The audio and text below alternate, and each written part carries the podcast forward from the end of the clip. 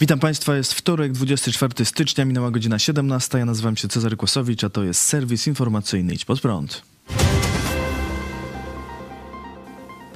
Polska zwróciła się do Niemiec o zgodę na przekazanie leopardów. Jak poinformował dziś polski minister obrony narodowej Mariusz Błaszczak, Niemcy otrzymali już nasz wniosek o wyrażenie zgody na przekazanie czołgów Leopard 2 na Ukrainę. Apeluje także do strony niemieckiej o przyłączenie się do koalicji państw wspierających Ukrainę czołgami Leopard 2.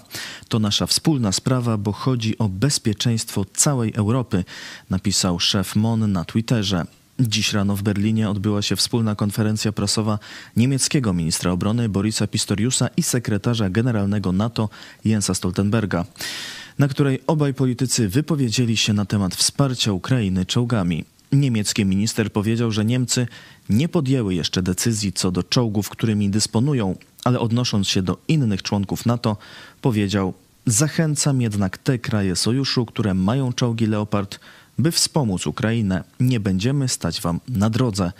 Przygotowujemy się na pozytywne zakończenie tej kwestii, a gdy decyzja będzie na tak, rozpoczniemy działania bardzo szybko, przekonywał minister obrony Niemiec. Deklarację niemieckiego polityka wzmocnił szef NATO, który wskazał na pilną potrzebę szkoleń dla ukraińskich załóg. Jestem przekonany, że niedługo znajdziemy rozwiązanie w sprawie niemieckich leopardów. Pan minister dał jasne przesłanie, że ci sojusznicy, którzy mają te czołgi na swoim stanie, mogą wskazać te maszyny, które mogą zostać dostarczone do Ukrainy, by zacząć proces szkolenia ukraińskich załóg. Po podjęciu decyzji o przekazaniu czołgów Leopard, samo szkolenie zajmie trochę czasu, więc ci, którzy chcą przekazać leopardy, już muszą pracować nad tym tematem, powiedział sekretarz NATO Jens Stoltenberg. Niemieckie media już cytują wypowiedź, cytują też wypowiedź rzecznika firmy zbrojeniowej Rheinmetall, który zapowiedział, że może ona dostarczyć na front łącznie 139 czołgów Leopard. W pierwszej kolejności na Ukrainę mogłoby trafić 88 starszych modeli Leopard 1. 29 Leopardów 2 a 4 jest obecnie poddawanych naprawom, które mają zakończyć się w kwietniu. Kolejne 22 miałyby być gotowe do działania pod koniec roku. Radosław Sikorski naraża nasze stosunki z Ukrainą. Europoseł Platformy Obywatelskiej, były minister spraw zagranicznych Radosław Sikorski po raz kolejny swoją wypowiedzią wystawił na szwank stosunki Polski z sojusznikami i wpisał się w rosyjską propagandę. W Radiu Z Sikorski został zapytany, czy rząd PiS myślał o rozbiorze Ukrainy. Sikorski odpowiedział: Myślę, że miał moment zawahania w pierwszych dziesięciu dniach wojny, gdy wszyscy nie wiedzieliśmy, jak ona pójdzie, że może Ukraina upadnie. Gdyby nie bohaterstwo Zełenskiego i pomoc Zachodu, to różnie mogło być. Wypowiedź szybko podchwyciła Rosja. Rzeczniczka rosyjskiego MSZ rozgłasza, że polscy politycy myśleli o rozbiorze Ukrainy. Wypowiedź Sikorskiego potępili politycy i komentatorzy zarówno z obozu rządowego, jak i opozycji. Sprawę skomentowała dziś pod prąd na żywo redaktor Hanna Szen. Ja myślę, że to jest celowe działanie. Uważam, że Sikorski celowo działa na szkodę Polski. To nie jest jedyna wypowiedź, nie jedyny kierunek, na którym na szkodę Polski działa. No oczywiście to jest rosyjska narracja, oczywiście tym, tym y, znowu napędził rosyjską propagandę, ale dla mnie co w tym jest, jest moment, w jakim to pada teraz. To znaczy od kilku dni w e, zachodnich mediach, zwłaszcza w mediach angielskojęzycznych, jest bardzo dużo przychylnych artykułów w Polsce w takim kontekście niemieckim, pokazującym właśnie jak Niemcy zawodzą, a jak Polska staje na wysokości zadania. Mniej więcej w ciągu 48 godzin przed wypowiedzią Sikorskiego był e, artykuł w Daily Telegraph, gdzie jeden z pułkowników brytyjskiej armii w stanie spoczynku mówił o tym, że Polacy swoją odwagą zawstydzili Niemcy. W Wall Street Journal pisano, że Polska wyłania się jako europejski lider przeciwko rosyjskiej wojnie i zaraz po tym leci e, narracja Sikorskiego, no, że myśmy rozważali udział e, w rozbiorze Ukrainy. No, narracja, która mogłaby zniszczyć, na szczęście tego nie zrobi. Myślę, że Ukraińcy zdają sobie sprawę, co robi Sikorski, nasze relacje e, z Ukrainą, ale także jej zadaniem jest zniszczenie naszej współpracy z tym obozem państw, które myślą podobnie jak my, jeśli chodzi o Ukrainę. Uważają, że trzeba jej jak najbardziej pomóc. Czesi są gotowi bronić Polaków, zapewnia czeski minister spraw zagranicznych. To reakcja na wypowiedź kandydata w wyborach prezydenckich Andrzeja Babisza, który stwierdził w debacie, że w razie zaatakowania Polski nie wysłałby czeskich żołnierzy. Rząd Czech ma na szczęście inne zdanie. Minister Jan Lipawski napisał na Twitterze: Czesi bardzo dobrze wiedzą, co znaczy polskie hasło za naszą i waszą wolność. Jesteśmy nie tylko sąsiadami, lecz również strategicznymi partnerami i Czesi zawsze będą gotowi bronić Polaków. Wcześniej także minister obrony Jana Czernochowa skrytykowała wypowiedź Babisza.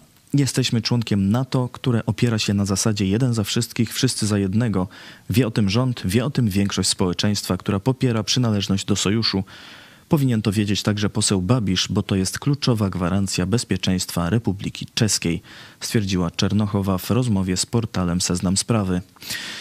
Sprawa polska stała się głośnym tematem w kampanii przed drugą turą wyborów prezydenckich w Czechach. Wielu publicystów skrytykowało Babisza. W czeskiej telewizji wypowiedział się nawet minister spraw zagranicznych Estonii, Urmas Reinslau, który zapewnił, że jeśli Czechy zostaną zaatakowane, to Estonia wyśle na pomoc żołnierzy. Sam Babisz, postrzegany od dawna jako prorosyjski, już po debacie, w której padły niefortunne słowa, próbował się tłumaczyć i napisał na Twitterze: w debacie nie chciałem odpowiadać na hipotetyczne pytanie o atak na Polskę czy kraje bałtyckie. Jestem przekonany, że do tego nie dojdzie i nawet nie chcę o tym myśleć. Obowiązkiem światowych polityków jest zapobieganie wojnie. Jeśli doszłoby do niej, to oczywiście zastosowałbym się do artykułu 5, który nie podlega dyskusji, napisał Babisz, ale to było już po debacie. Drugi kandydat, emerytowany generał Petr Paweł, już w trakcie debaty mówił jasno: Pan Babisz żyje chyba w innym świecie. Przystąpiliśmy do NATO, aby zapewnić pokój, ponieważ jest to najsilniejsza organizacja obronna. Zawsze, gdy ktoś jest atakowany, inni przychodzą mu z pomocą. Później Petr Paweł stwierdził jeszcze, że Polska będzie jednym z pierwszych krajów, jakie odwiedzi, jeśli zostanie prezydentem. Na Twitterze napisał: Zdecydowałem, że jeśli zostanę prezydentem, w moją drugą podróż udam się z wizytą do Polski, aby zapewnić naszego dobrego sąsiada i przyjaciół z krajów bałtyckich, że dotrzymujemy umów i że Andrzej Babisz nie przemawia w naszym imieniu. Swoim oświadczeniem, że z pewnością nie wysłałby naszych żołnierzy do Polski lub krajów bałtyckich, gdyby zostali zaatakowani, Babisz zignorował nasze zobowiązania sojusznicze i znacząco zagroził naszej wiarygodności i bezpieczeństwu. Turcja blokuje Szwecję w dążeniu do NATO. Prezydent Turcji Recep Tayyip Erdogan powiedział, że szwedzki rząd nie może liczyć na zgodę tureckich władz dla wniosku Szwecji o przystąpienie do Sojuszu Północnoatlantyckiego. W sobotę przed turecką ambasadą w Sztokholmie odbyła się demonstracja, podczas której protestujący spalili Koran i powiesili kukłę tureckiego przywódcy. Erdogan ostro odniósł się do tych wydarzeń. Ci, którzy pozwalają na takie bluźnierstwa przed naszą ambasadą w Sztokholmie, nie mogą dłużej oczekiwać naszego wsparcia dla ich członkostwa w NATO, powiedział turecki przywódca. Władze Turcji odwołały też planowaną wizytę w Ankarze ministra obrony Szwecji Pala Jonsona i zdecydowanie potępiły protest. Turcja już wcześniej stawiała warunki dla swojej zgody na przystąpienie Szwecji do NATO, domagając się m.in. uznania kurdyjskich bojowników za terrorystów. Wniosek o akces do Sojuszu Północnoatlantyckiego Szwecja złożyła wraz z Finlandią po rosyjskiej inwazji na Ukrainę.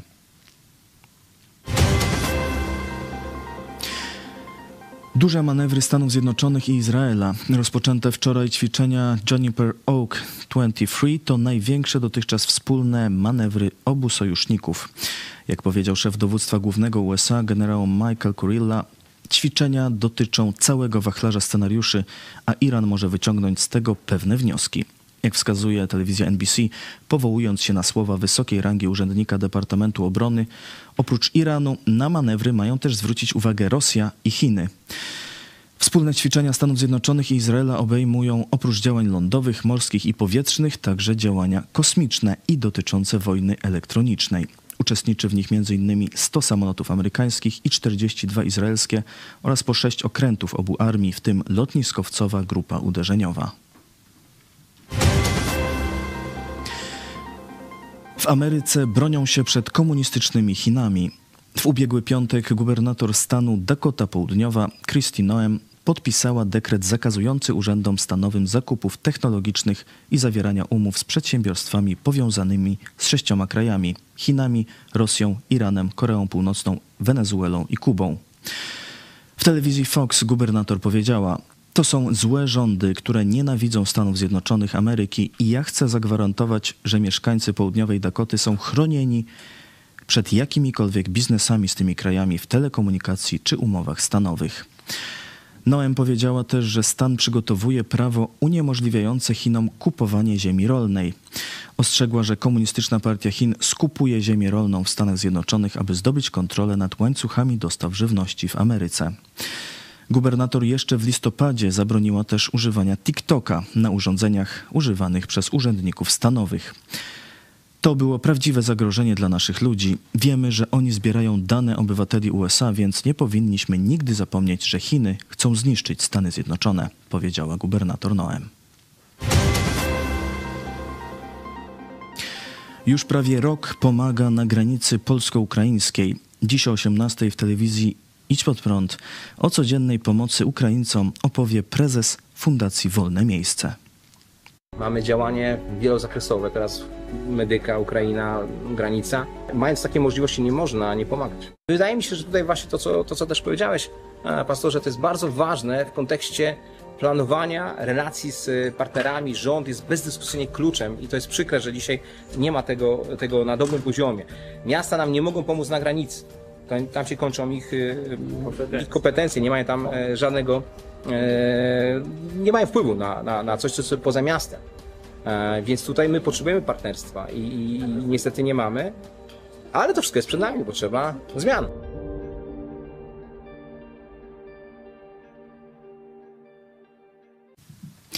Mikołaj Rykowski. Nienawidzę zimna, ale muszę tam być. Reportaż z granicy w telewizji Pod Prąd już dziś o 18.